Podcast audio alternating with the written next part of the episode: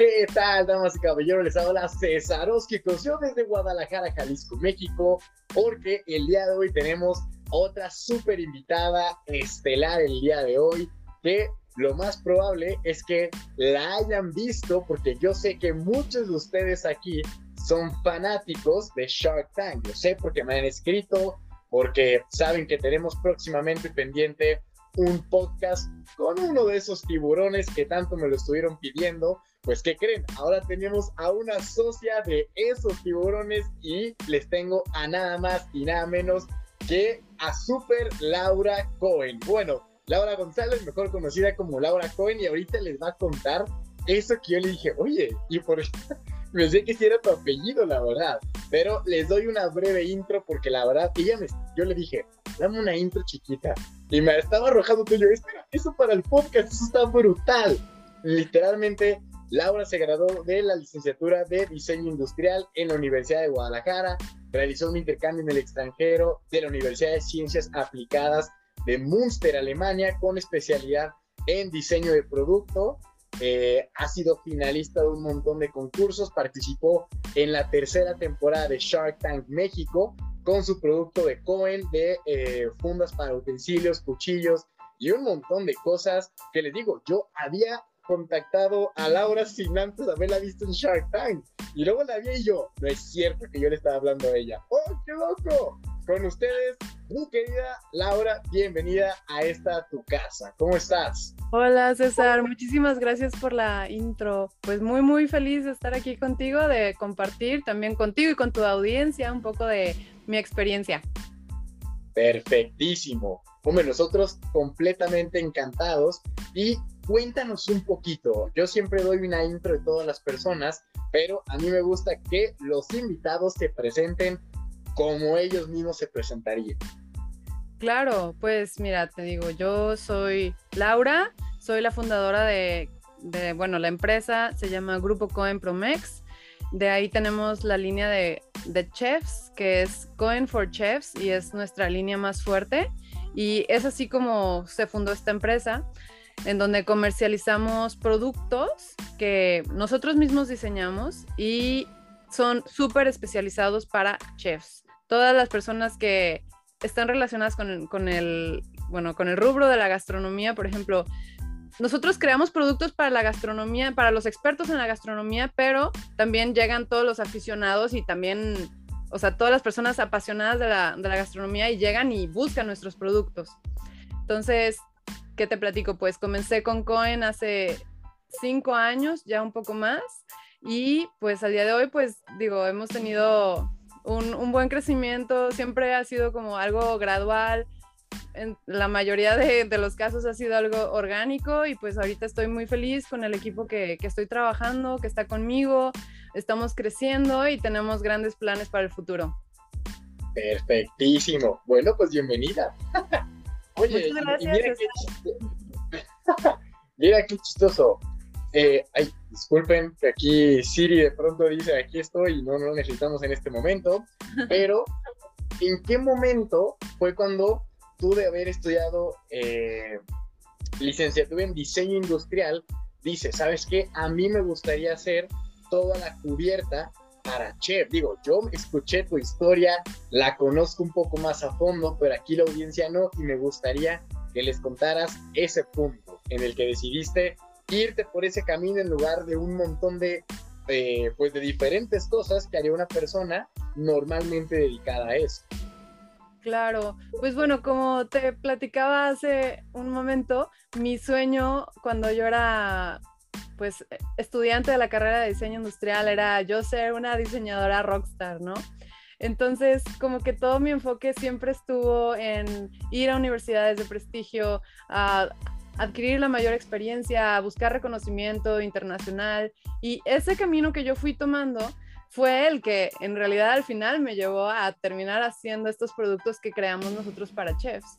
O sea, fue algo como que se presentó en el camino, no lo busqué, se presentó, o sea, se, se, se, nos atravesó.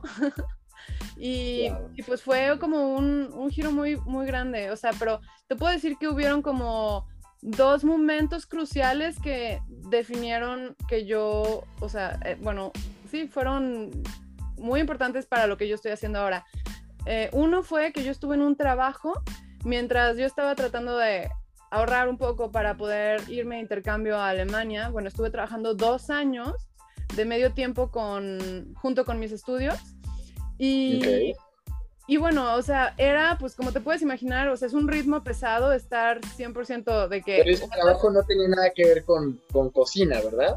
Con cocina no, o sea, sí hacía yo, de hecho era con iluminación, eh, hacían productos LED, em, iluminarias, y pues yo estaba en el área gráfica y también un poco de, diseño industrial, pues ponía en práctica los, los conocimientos que iba adquiriendo inmediatamente de, de la universidad.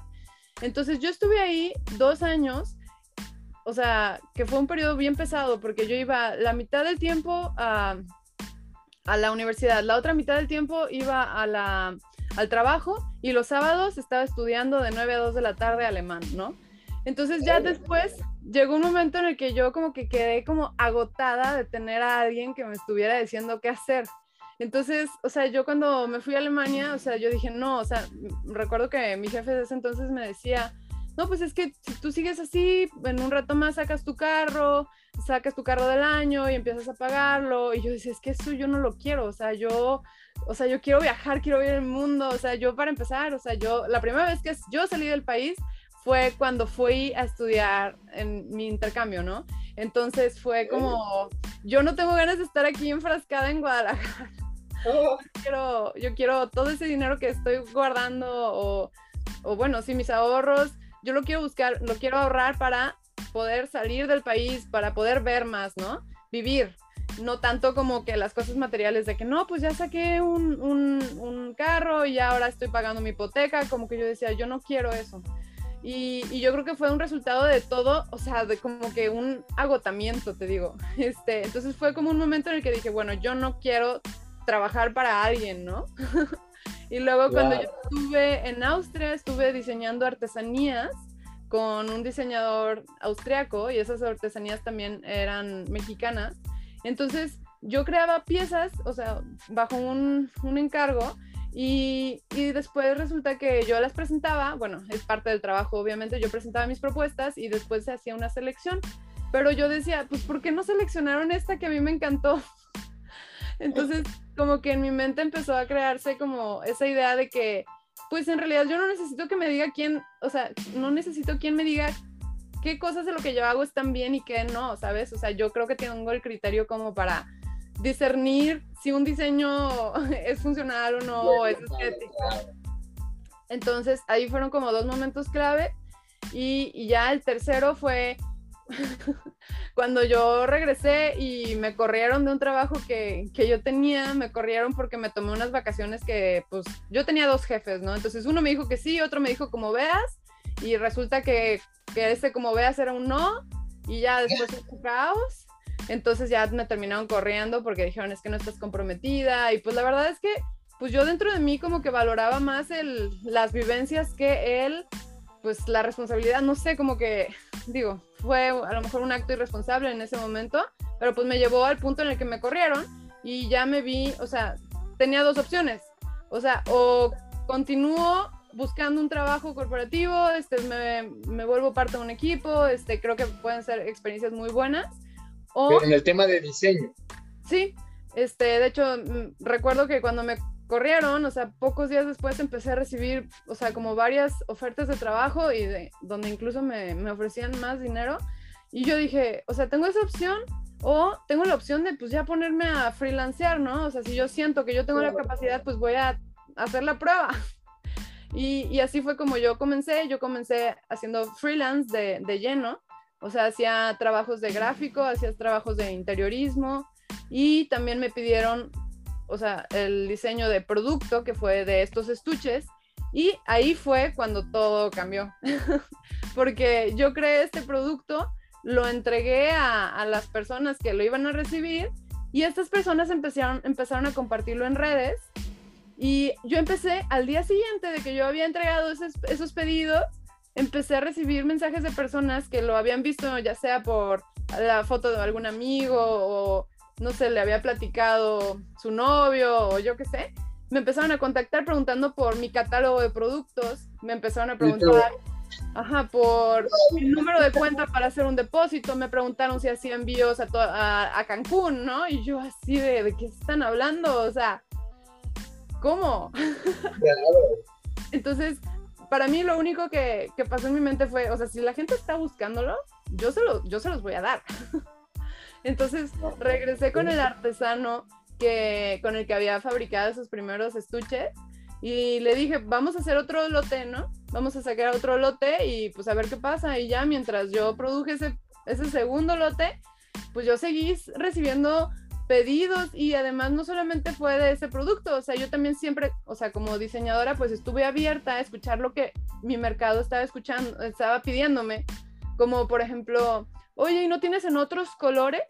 Y dije, ah, claro que sí, lo podemos hacer en otros colores. Entonces así poco a poco fui ampliando mi gama de colores. También, oye, ¿no tienes un estuche con una capacidad mayor? Dije, ah, pues no lo tenemos, pero lo podemos hacer. Y así lo hicimos. Introdujimos un nuevo producto. Y después, oye, ¿no haces delantales o mandiles?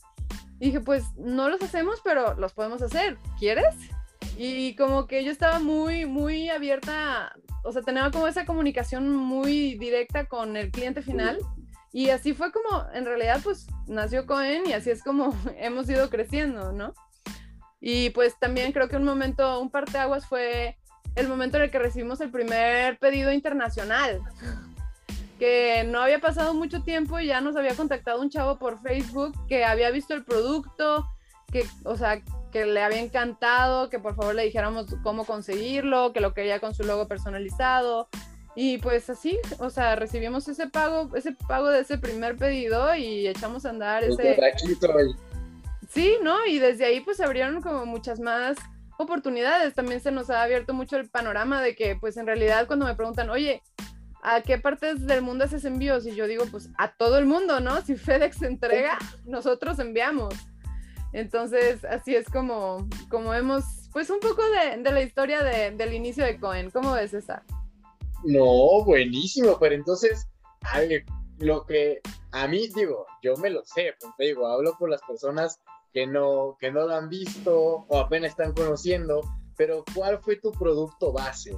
El que hizo que puedas, digamos, distribuirlo a todos lados. Porque luego como empezaste a hablar de muchas cosas, parecía que se perdieron, que si era el mandil, que si era lo de los cuchillos. Y primero que nada, ¿por qué eso de los cuchillos como primer punto?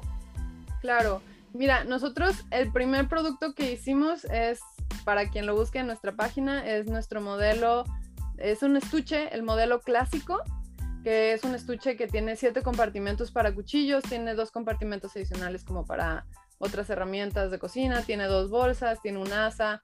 Ese modelo es el que yo diseñé, o sea, primero, y ese es el que al día de hoy seguimos vendiendo y sigue siendo nuestro más vendido. Este... Hombre, los clásicos nunca pasan de moda, ¿eh? Así es, me queda claro. Y, y, bueno, pues ese modelo, obviamente, como te puedes imaginar, no es ni la misma calidad, ni la misma atención a los detalles de, o sea, de los primeros que hicimos, ¿verdad?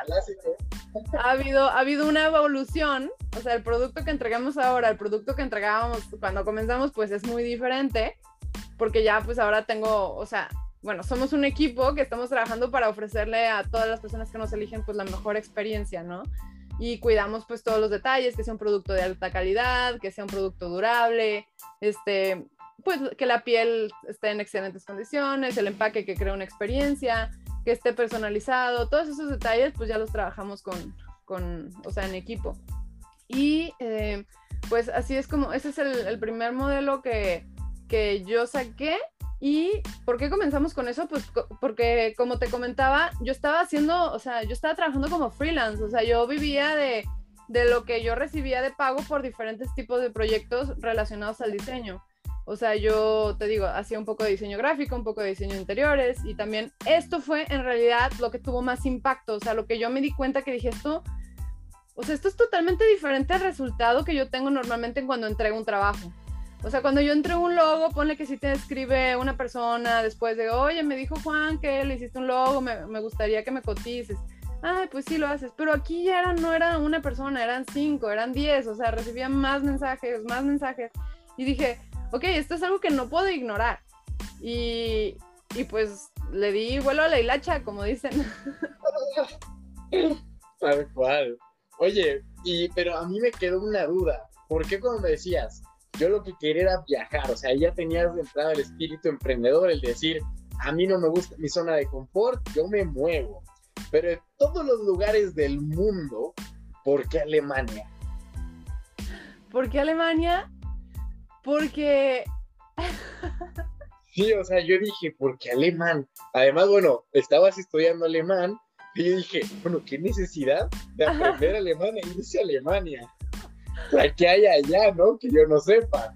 Ajá, exacto. Pues mira, hay dos motivos. El primero fue que... O la cerveza alemana. no, fíjate que sí, sí me encanta el sabor, pero ya al día de hoy la verdad es que ni tomo. Este, no, aparte tiene como 3000 calorías. O sea, Madre, te tomas, ah, una, cierto. Te tomas una y es como si hubieras tenido una comida entera. O sea, equivale a arroz, frijoles, carne. Todo en el vaso. Este, sí. No, entonces la primera fue que, pues la verdad a mí, o sea, como que siempre me han gustado los idiomas, ¿no? Como que desde que estaba chica yo quería como aprender un nuevo idioma, no sabía exactamente qué, qué idioma, pero pues siempre me llamaba la atención como esa Lo que no le entienden. Ajá, exacto. De hecho, te paso un funny fact que yo escribo en mi diario en alemán. No, ¿en serio? Oye, ese sí es un diario secreto, ¿eh? Sí. Se te cae y está la fórmula secreta de, de la empresa de la... No, no, ni cómo entenderle. Aquí la Laura lo escribió en alemán. No, oye, qué loco eso, ¿eh? Sí, pero... Pero bueno, eh, el primer motivo fue como que me llamó mucho la atención, o sea, ya que me puse a investigar, a ver a qué país me quiero ir, eh, me llamó mucho la atención como el hecho de que Alemania, o sea, cómo se ha reconstruido después de la Segunda Guerra Mundial, cómo se volvieron de ser como la vergüenza de Europa a la potencia de Europa. Y eso me gustó mucho. Y además, o sea, la verdad es que para los que han tenido oportunidad de ir allá, la verdad es que Alemania es hermoso, o sea, es todo, todo funciona a la perfección. No Aparte de que hay dos razones. Una es esa y otra es que los alemanes son muy guapos. Oh, Bueno, ahí sí yo no te puedo decir mucho, ¿verdad? No, ya sé, no, me dirás. No me dirás de los alemanes, pero tal vez de las alemanas. Ah, no, ah, eh, ya estamos entrando a mis canchas. Ahora sí la bajo de pechito y lo confirmo nuevamente. Ajá. Entonces dije, no, y la verdad me puse a investigar las universidades y encontré una universidad, bueno, la Universidad de Ciencias Aplicadas de Münster, que es donde yo estuve. La verdad es que su programa de estudios es increíble, o sea, tiene instalaciones de primera, o sea, los maestros son, bueno, yo cuando hablo de este tema, yo digo que los maestros son unas fregonerías, pero ahí lo que más me impactó no fueron los maestros, fueron los estudiantes, o sea, toda la, la dedicación que ellos ponen, o sea, es impresionante la cantidad de trabajo que un estudiante alemán hace, o sea, es brutal. Y Eso sí, sí estudian por gusto y placer y querer superarse. sí, No acá como, ah, puta, tengo que ir a la clase, mejor falta. Ajá, no es como por cumplir, es así por interés, o sea, y, y eso es así de que para mí fue como aprender otra perspectiva, ¿sabes? O sea, fue como súper enriquecedor. Entonces, pues sí, por eso me fui a Alemania y la verdad siento que fue una gran experiencia, o sea, yo, yo, yo lo disfruté mucho y de hecho muchos alemanes me preguntan, ¿por qué Alemania? Ah, sí, hasta un mexicano, ¿por qué Alemania? Ajá, exacto, o sea, sí. Pero es muy bonito y además, pues ya estando en Europa puedes viajar a muchos lugares, o sea, todo te sí, queda todo, cerca. todo tan corto. ya sabes, allá con los viajes esos que te, bueno, de, de ¿Y Ryanair. cuánto Que allá, eh? Estuve un año y medio en Alemania. No, no, sí fue bastantito, ¿eh? Sí, sí, sí se pasó el tiempo rápido. Extendí mi estancia dos veces. Iba un mes y después fueron seis meses, después dije, ah, mejor me quedo un año y medio. Ah, bueno. Y ya después dije, ¿qué onda? ¿Me quedo a vivir o qué? Y dije, no, bueno, mejor regreso a México un poco por calor y luego ya en eso ya regresaré y busco trabajo. Pero no, en eso las cosas, pues ya sabes, uno hace como un plan y en realidad las cosas pues nunca salen como las planeas, Claro. como tal. Pero pues comencé con, con mi empresa, pues. Perfecto. Oye, ahora yo tengo una cosa muy, una pregunta muy interesante. Dime. ¿Cuál es el camino o literalmente la experiencia de freelancer a empresaria por completo? Porque estás de acuerdo que muchos freelancers se quedan como freelancer porque dicen, no, yo para qué les sigo, yo a lo mío, trabajitos, dos, tres, concluyo y demás.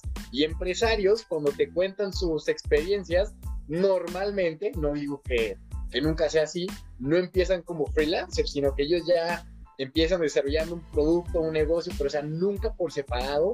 Y aquí tú pasaste, digamos, es un salto cuántico, pasaste de la A a la J. Entonces, cuéntame cómo estuvo ese proceso, ¿eh? Sí, pues la verdad es que sí ha implicado un cambio en mi forma de ver las cosas, o sea, muy cañón, o sea, porque como te decía, yo al principio quería ser como diseñadora rockstar, ¿no? Que tú trabajas y creas algo y, y bueno, es como más enfocado a tu trabajo individual.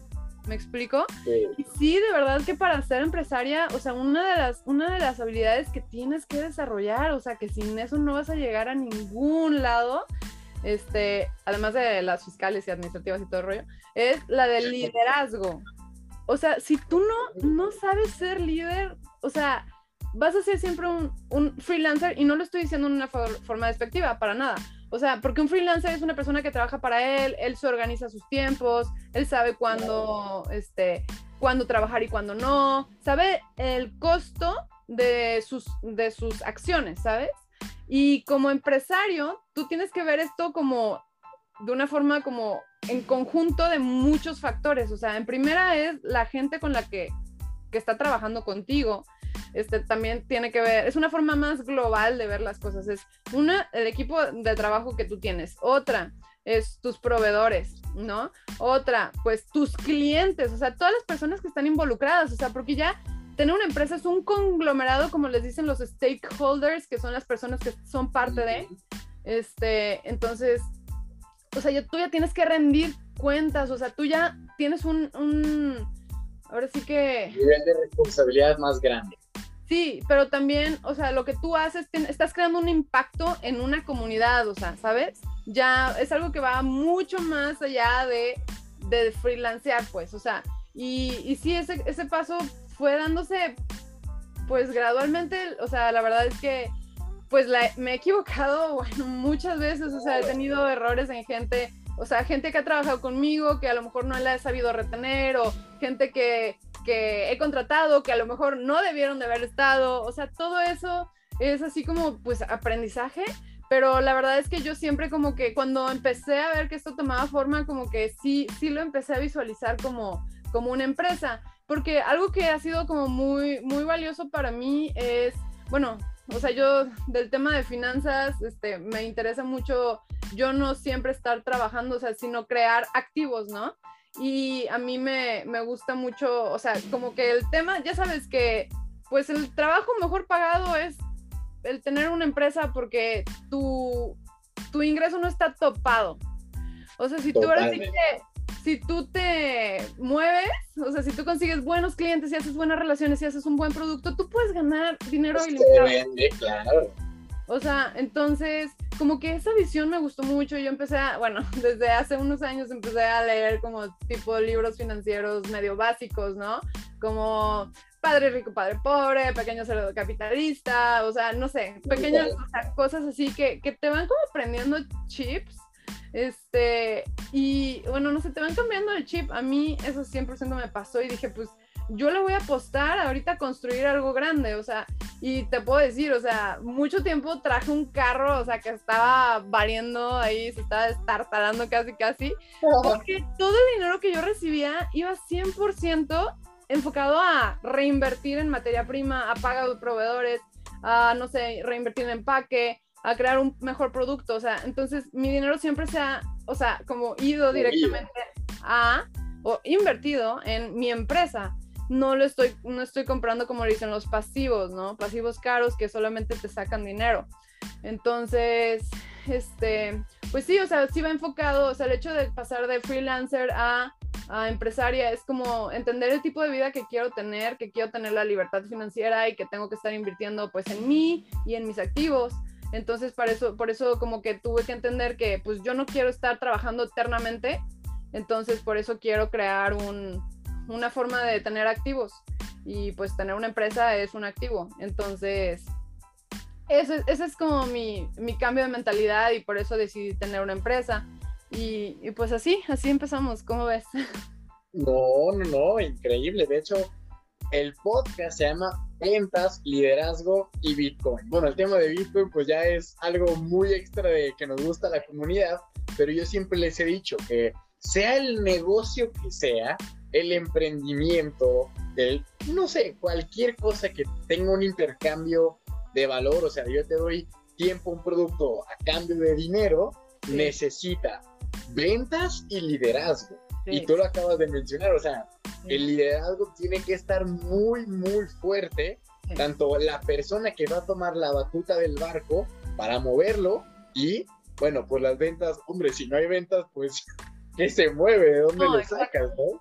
Exacto. Y eso es algo que, pues para mí ha sido como, como nosotros comenzamos a financiar, o sea, yo comencé a financiar Coin 100% con, o sea, con, pues bueno, yo tuve mis primeros inversionistas que fueron mis clientes, ¿no? O sea, ellos estaban apostando por Coin, o sea, empezaban a pagar por un producto que nosotros hacíamos.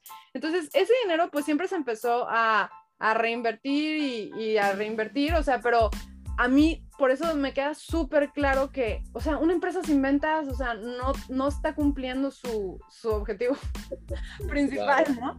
Este, bueno, que es ganar dinero. No, sí. Entonces, Como Don Cangrejo, ¿qué te motivó? El dinero. sí, o sea, es que en realidad, bueno, o sea, una empresa tiene que generar dinero y además de ese dinero está creando bienestar en la comunidad, en todas las personas que participan, y se supone que también, por ejemplo, el tema de sustentabilidad, tiene a su entorno, bla, bla, bla. Pero lo más importante es que si tienes una empresa, bueno, a menos de que seas una AC, este, pues tienes que ganar dinero. Entonces, nosotros siempre estamos enfocados en, tenemos que vender. O sea, y mm, ya dejar, o sea, yo ya me quité desde hace mucho tiempo ese tema de que la, la vergüenza por las ventas o también este, el pena, la pena de querer ganar dinero, porque también tú sabes que existe mucho ese tabú, ¿no? De que, pues es que no, qué pena que la gente sepa que pues yo lo quiero vender, o sea, o, o sea, también hay formas de vender, ¿verdad? O sea, creo que como para ser un buen vendedor tienes que tener mucha sensibilidad, este, pero para no ser invasivo, ¿no? Pero... Totalmente pero, o sea, eso no significa que no estés vendiendo, digo, a tu manera. Y, y también, pues, digo, quitarte el miedo a, o sea, que la, la, pena, ¿no? De que la gente sepa que tú quieres ganar dinero.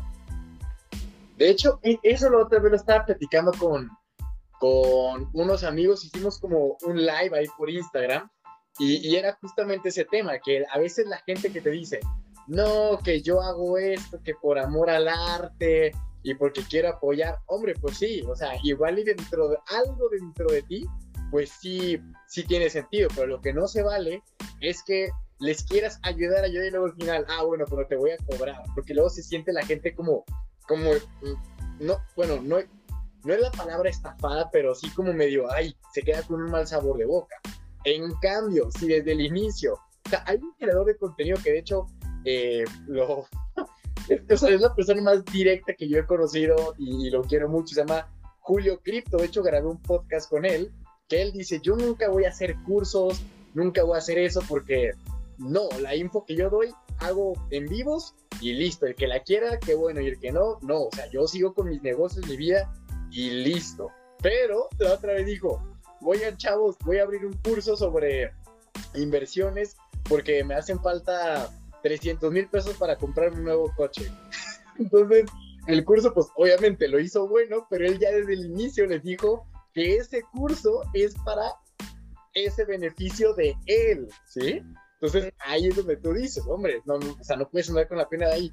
Y si me ven vendiendo y luego qué van a pensar, hombre, no tiene que ir directo y al grano. Y, por ejemplo, ahorita que mencionabas todo el tema de, de los equipos, ¿Cómo ha sido tu experiencia y cómo tú puedes ahora decir, sabes qué? Un buen equipo de trabajo se puede conformar por esto y por esto, o, o, no sé, ¿cómo, ¿cómo llevaste tú ese proceso? Que me dices que has tenido tanto buenos que no pudiste retener, como malos que no pudiste contratar y a fin de cuentas has llegado a conclusiones con eso. Sí, eh, bueno, contratar un equipo de trabajo es, es, difícil y bueno, para mí este, ha sido como un proceso gradual, como nuestro crecimiento, como tú bien sabes, ahorita ya les platiqué, empezamos así, pues literal yo así como que con un pedido, ¿no? Entonces, o sea, ese crecimiento ha sido gradual y las necesidades de la empresa también han ido, se han ido modificando. O sea, todo el tiempo antes necesitaba una persona que me ayudara con todo, ¿no? Y ya después de que entró una persona, ya era la que me ayudaba con todo y la que me ayudaba a hacer las compras, ¿no? Y luego ya después una persona que me ayudara, a, no sé, a generar contenido para yo ya no tener que hacerlo yo personalmente. Y, y bueno, así como que nuestro equipo ha ido evolucionando poco a poco, pero bueno, lo primero es que si lo quieres hacer de la forma correcta, este, que es, es, muy difícil también porque tienes que tener claros muchas cosas que si no tienes conocimiento del mercado, pues no las vas a poder aterrizar. Este, pero en un escenario ideal, tienes que crear como las áreas de una empresa, ¿no? Este, tienes que saber, por ejemplo, en nuestra empresa tenemos el área comercial, el área de desarrollo, el área administrativa y el área operativa. Entonces, bueno, pues ya, ya con base en eso, o sea, desglosas todas las actividades que cada área tiene que desempeñar. Y ya con base en esas actividades, pues ves, a ver, aquí lo puede, esto lo puede hacer una persona, no, en esta área necesitamos a dos personas.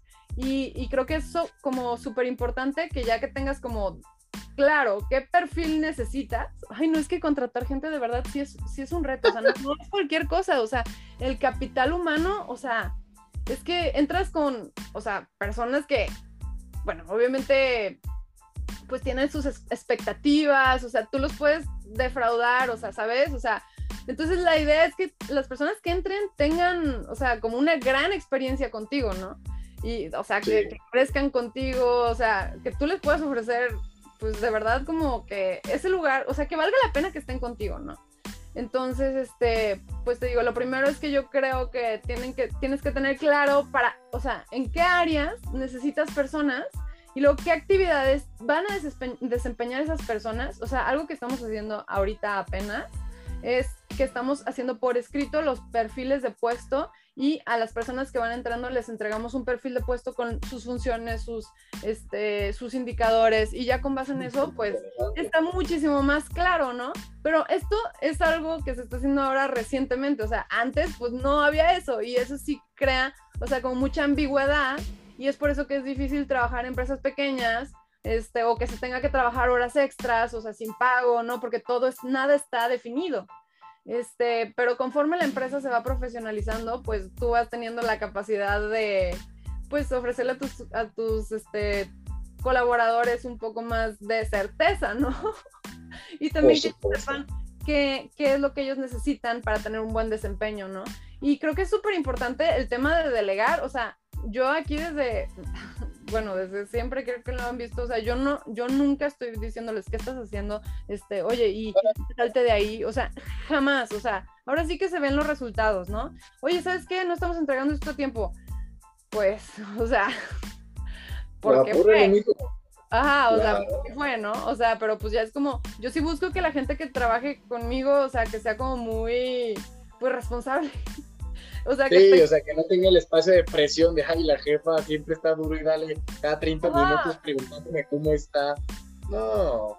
Creo que ese esquema va a morir, ¿eh? O sea, de las empresas que tienen los supervisores y los supervisores nomás le están picando las, las costillas a, a sus, a las gentes que tienen a su cargo, creo que va a morir, o sea, porque ya, o sea, pues estamos en otra época, ¿no? O sea, ya tenemos acceso a muchísimas más herramientas, o sea, como por ejemplo, todas las herramientas de manejo de proyectos, de gestión de proyectos, o sea, todas las herramientas, los, este, los ERPs, o sea, que te ayudan a tener control de tus inventarios, o sea, y todo en, una, en la nube, ¿no? O sea, antes la gente se podía estar haciendo tonta, o sea, porque no, pues es que está como contando. Bueno, pues eso ya ni siquiera tienes que estar contando, ya está dado de alta el inventario. O sea, si hubo una, si hubo una venta, pues hay una baja.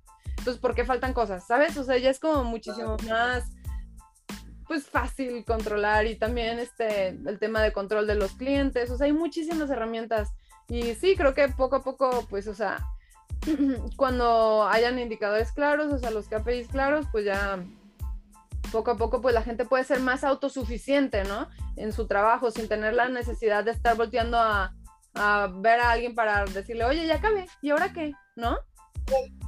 Oye, pero aquí pregunta de oro. ¿Qué tanto trabajo te costó a ti delegar, eh? Eh, mucho. Sí, yo, dije, estoy seguro que Laura era de esas de yo quiero hacer todo. Yo quiero tener la contabilidad, es que la gente no lo hace bien. Ay, sí, sí. Y lo he hablado aquí en el podcast, que, hombre, es una frustración que todos sentimos, es decir, madre mía, es que cómo le voy a dejar hacer un trabajo que no sabe hacer bien y que yo solo sé hacer bien. Y nosotros somos los todos, pero, hombre, ahí cómo fue contigo.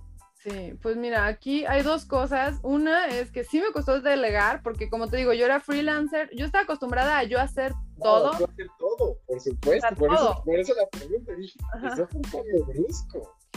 Sí, desde mi cotización, yo hacía mi formato de cotización, les pasaba los datos de pago, les pasaba de que todo el producto yo iba a comprarlo, o sea, pues sí, yo hacía todo. Este, pero pues también te das cuenta que pues no puedes, no puedes hacer todo, o sea, necesitas ayuda, o sea, si quieres crecer necesitas ayuda. Y la segunda, este, ay, perdón, se me está yendo, se me está yendo la idea. Este, ay, Dios mío. A ver, la primera es que yo como diseñadora industrial estaba acostumbrada a, hacer todo yo. ¿Sí? Y ¿cómo aprendí a delegar? No, pues a, a golpes, ¿no? sí, literal, es porque. Ah, ya, ya, ya, ya me acordé lo que te iba a decir. Ya me acordé lo que te iba a decir, que tuve que matar el perfeccionismo. Mm.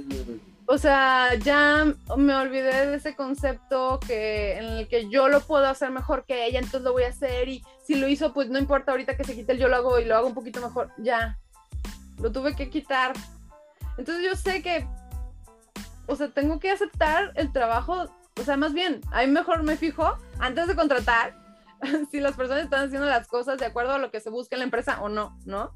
Este, pero ya, o sea, es así como, por ejemplo, de la diseñadora que al principio yo creo que ya ahorita le doy muchísima más, o sea, ella tiene como muchísima libertad, ¿no? En lo que hacemos.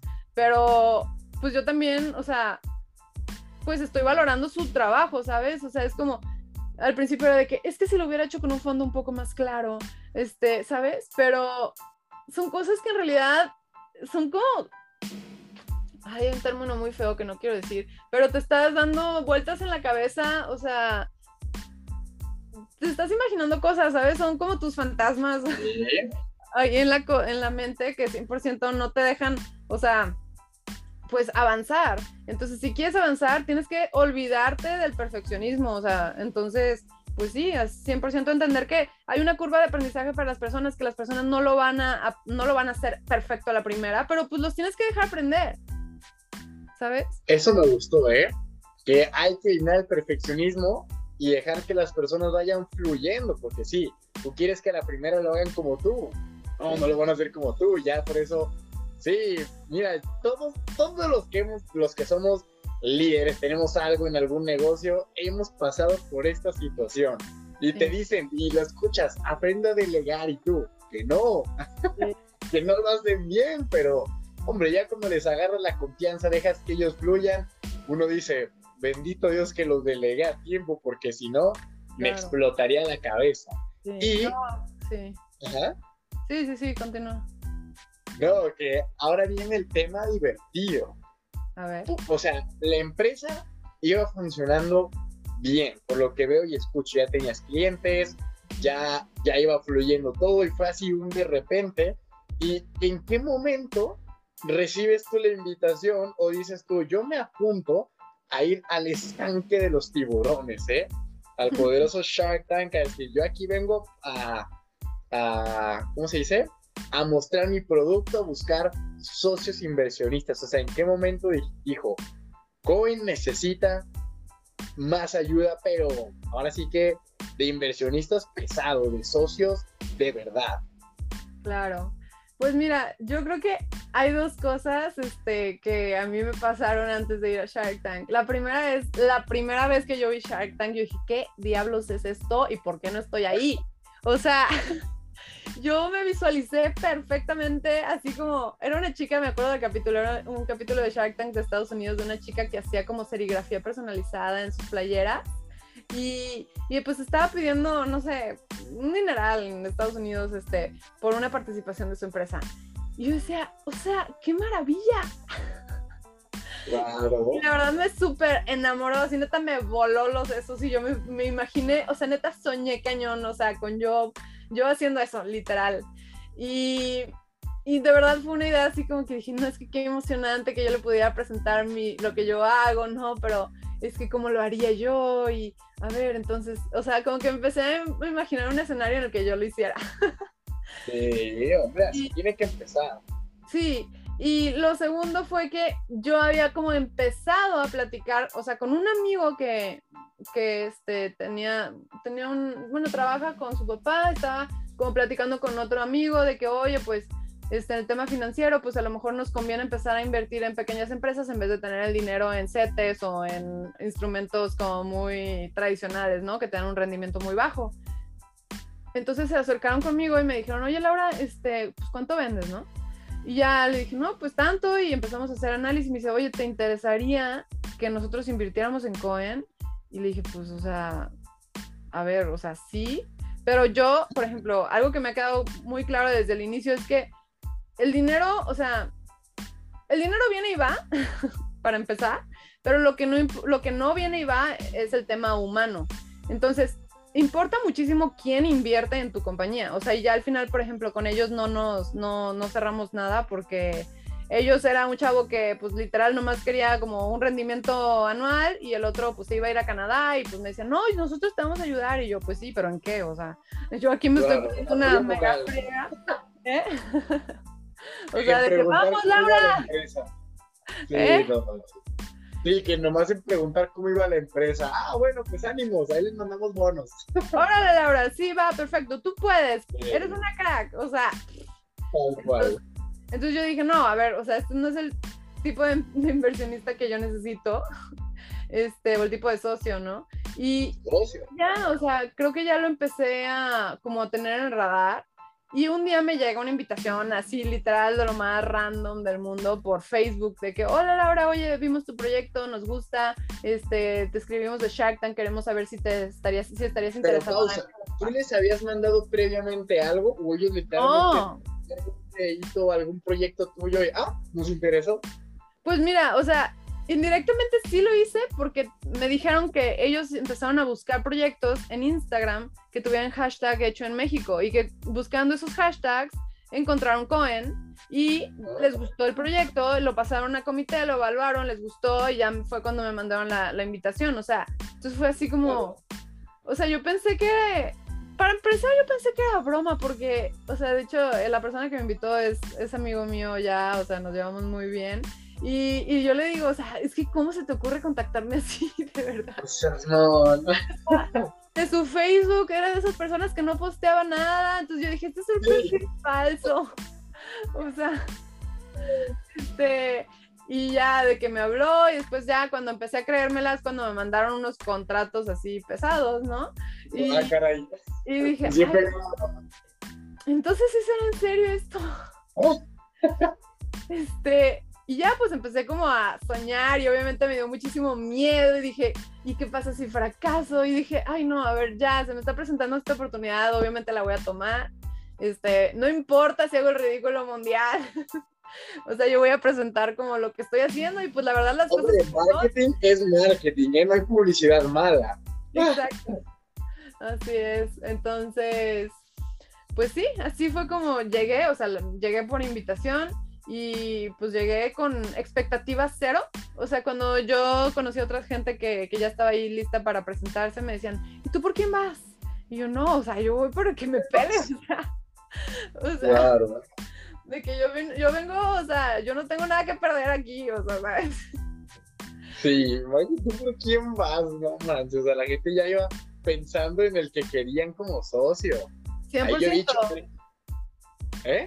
Sí, 100%, así van de que mira, yo por, por, lo que yo hago, yo creo que Rodrigo sería un buen socio para mí, o Patricia, o, o Carlos Bremer, o sea, como que ya traían acá su, su estrategia y yo iba con cero expectativas, o sea, yo nomás vengo a presentar lo que hago y a ver qué, qué, qué les parece, ¿no? Y ya. ¿Y qué tal? Cuéntales con, cuáles saliste, ¿eh? pues mira, la verdad es que, pues eso pasó, o sea, yo llegué al escenario muriéndome de pena cuando la gente me, me dice, me ve, me dice... A ver, les voy a postear aquí en la descripción del podcast el video de Shark Tank de Laura para que la puedan ver en acción. ¿Ve esto que le estamos platicando? Este es el, el behind the scenes, el, el, Este es el behind scenes. El behind scenes Ahora en Behind Scenes yo les digo que yo me estaba muriendo de miedo, estaba, yo creo que si no sabía que estaba temblando es porque, bueno, gracias a Dios, o sea, no temblaba tanto. Pero yo estaba muriéndome de, o sea, me senté, me sentía como venadito recién nacido, así de que toda temblorosa. Claro, igual. Y si te impone, obviamente llegas y son cinco personas con cara de pocos amigos que te están viendo y así de, ¿y ahora tú qué o qué? Y, yo, no, bueno, pues les vengo a presentar Cohen. En Cohen mezclamos la artesanía mexicana con la gastronomía, creamos estos productos que son para chefs. Les empecé a platicar literal lo que yo hacía y cuando terminé les dije, eh, ¿qué les parece? Y empecé a recibir ofertas. Entonces ahí fue cuando dije, órale. ok. Y me dijeron, oye, a ver, obviamente hubo el interrogatorio, o sea, de rutina, ¿no? De cuánto vendes, cuál es tu utilidad, cuántos años llevas en operación, cuáles son tus, tus ventas proyectadas para el próximo año. Y eso, la verdad, sí lo traía súper estudiado. O sea, en eso no, no titubeé porque dije, ahora sí de ahí, o sea, no voy a fallar en lo básico, ¿no?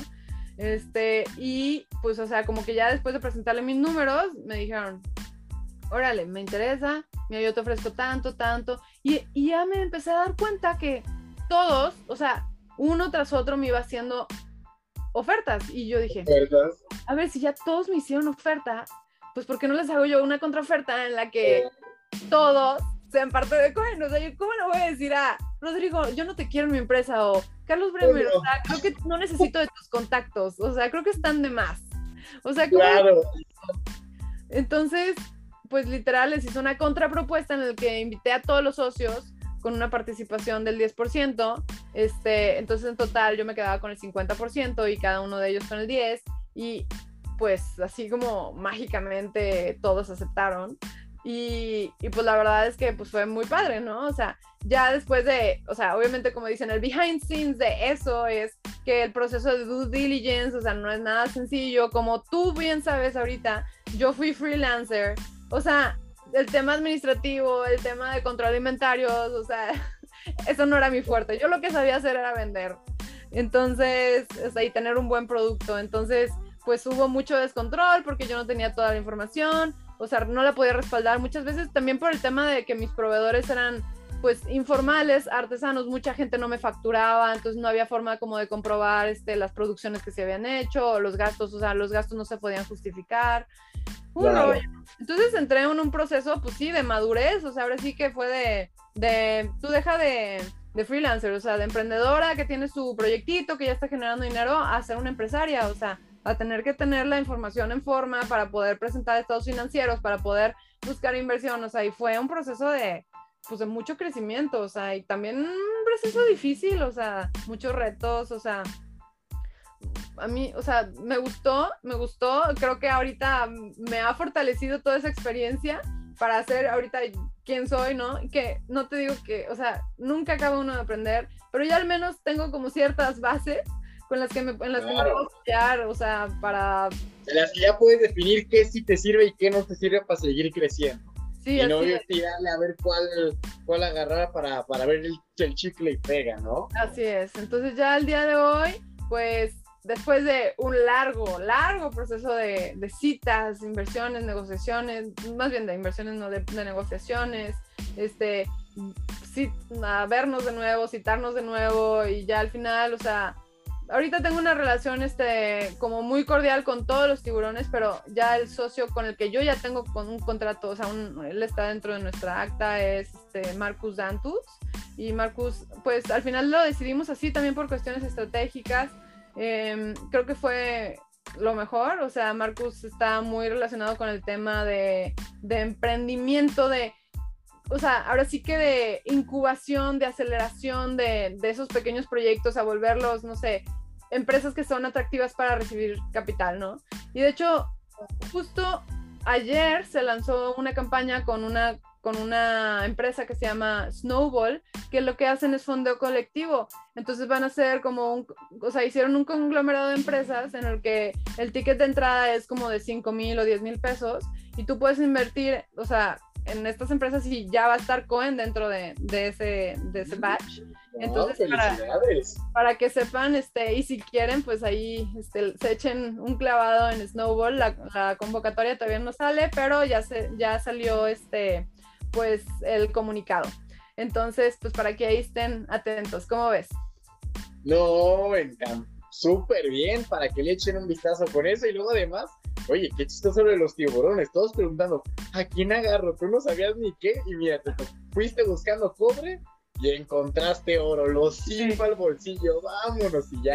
De hecho, yo ahí fue cuando ya te, te volví a conocer con, en un evento que tuvo Marcus Dantos aquí en, en Guadalajara. Y dije, ah, aquí está la hora, ya, de aquí yo me la agarro para el podcast. Así que, hombre, agradecerte muchísimo por el tiempo que te has tomado en, en explicarnos a todos un proceso que definitivamente no es normal, pero que, hombre, ha tenido toda su recompensa, se puede ver tu desarrollo, tu crecimiento y lo que te falta todavía. Así que yo personalmente te felicito bastante por todo eso. Sé que vas por más. Cohen tiene que estar en todo México, Latinoamérica y en Alemania, caray, hombre, tiene que volver Cohen a Alemania, ¿eh? Fíjate que ya tenemos un distribuidor en Alemania, entonces estamos muy Ándale, eso. Sí, sí, sí. ya, ya para cerrar, ¿qué sería el consejo que tú le pudieras dar a toda esta audiencia de emprendedores que tienen negocios, se dedican a ventas, a liderazgo, que bueno, tienen Bitcoin ahí por en sus billeteras. Sí. a ver, si yo le pudiera decir algo a la Laura emprendedora, sería que a la Laura emprendedora de, sí, hace, cuando iba empezando, por decir algo, eh, lo primero es que no va a ser fácil, que hay un precio que pagar por, por cualquier logro que tú quieras alcanzar en tu vida. Entonces, que no va a ser fácil, pero que no, no, o sea, que no te des por vencido y es súper importante que creas en la mejora continua, en la capacitación continua, en educarte y primero que nada en invertir en ti antes que querer invertir en otra cosa, porque nada, nadie se va a hacer rico, nadie que no sepa usar su cerebro se va a hacer rico. Entonces creo que ese es el, el consejo que le daría a, a todos aquellos que están ahí, que quieran emprender, que se la crean que ustedes pueden, pero tienen que invertirle al coco. Eso, totalmente. Y todavía me quedo con una última frase tuya que dice apostar por algo grande. Para no decir, ah, quiero tener un negocito donde pues tenga ahí un sueldito y, vámonos, de aquí vivo. Hombre, apuesta por una empresa, apuesta por algo que sea internacional, por algo que, como tú dices, que no sea fácil, pero que a la larga tú digas, valió completamente la pena cada desvelada, cada llorada, cada entusiasmada, cada programa, todo eso. Así que, bueno, mi querida Laura, aquí tú tendrás las puertas abiertas para volver cuando gustes a este podcast, tu casa. Muchas gracias por el tiempo que nos dedicaste, que sé que tienes una agenda muy complicada. Y pues nada, aquí estamos a la orden. Muchísimas gracias, Cesarowski. Un gusto participar, participar en tu podcast y pues aquí sigo igual a la orden. Pues te deseo mucho ah, éxito. Tus redes sociales. Claro, claro. tu página web, todo. Por favor. Para los que no saben, eh, nuestras redes sociales de, de Coin for Chefs nos pueden encontrar en Instagram como Coin, Coin con K, es K de kilo o de oso, E de Ernesto, N de niño, for que es como si fuera F de foco, O de oso, R de ratón, y luego la palabra chefs en plural. Eh, ahí pueden ver nuestros productos y también en Instagram estamos como coinforchefs.mx, yo estoy como laura.coen en Instagram y pues bueno, pues estaremos felices de que nos sigan y poder compartir con ustedes más de lo que estamos haciendo. Eso, caray. Bueno, pues no queda de otra más que despedirnos, muchísimas gracias. Estamos aquí en contacto. Cualquier cosita, vayan a seguirle en sus redes sociales. De todos modos, en la descripción voy a pegar el Instagram de, de Cohen, voy a poner el video de Shark Tank, tu página web, para que ahí esté todo a la orden. Hasta si te caen ventas, qué mejor maravilla, que te conozca la gente, que se vea ese talento mexicano a puro ras y sobre todo que eres mujer, porque eso es, es escaso y, y, es de felicitarse, ¿eh? Mujeres que tomen esa iniciativa de emprender y llevar a cabo no un negocio, sino una empresa. Así que... Gracias. Tenemos que, tenemos que ser más, chicas, así que anímense. O sea, hay que hay que prepararnos, ¿no? Porque este país, pues la verdad, tiene muchas oportunidades, el mundo hay que comérnoslo. Muy bien. Bueno, pues nada. Señores, como saben, en la descripción de este podcast van a tener un link con las redes sociales, un montón de cosas y además eh, todo lo que nos ha compartido Laura. Síganla en sus redes y como siempre, este es Cesarowski junto con Laura y les mandamos un cripto abrazo. Bye. Gracias, César. Un cripto abrazo a todos.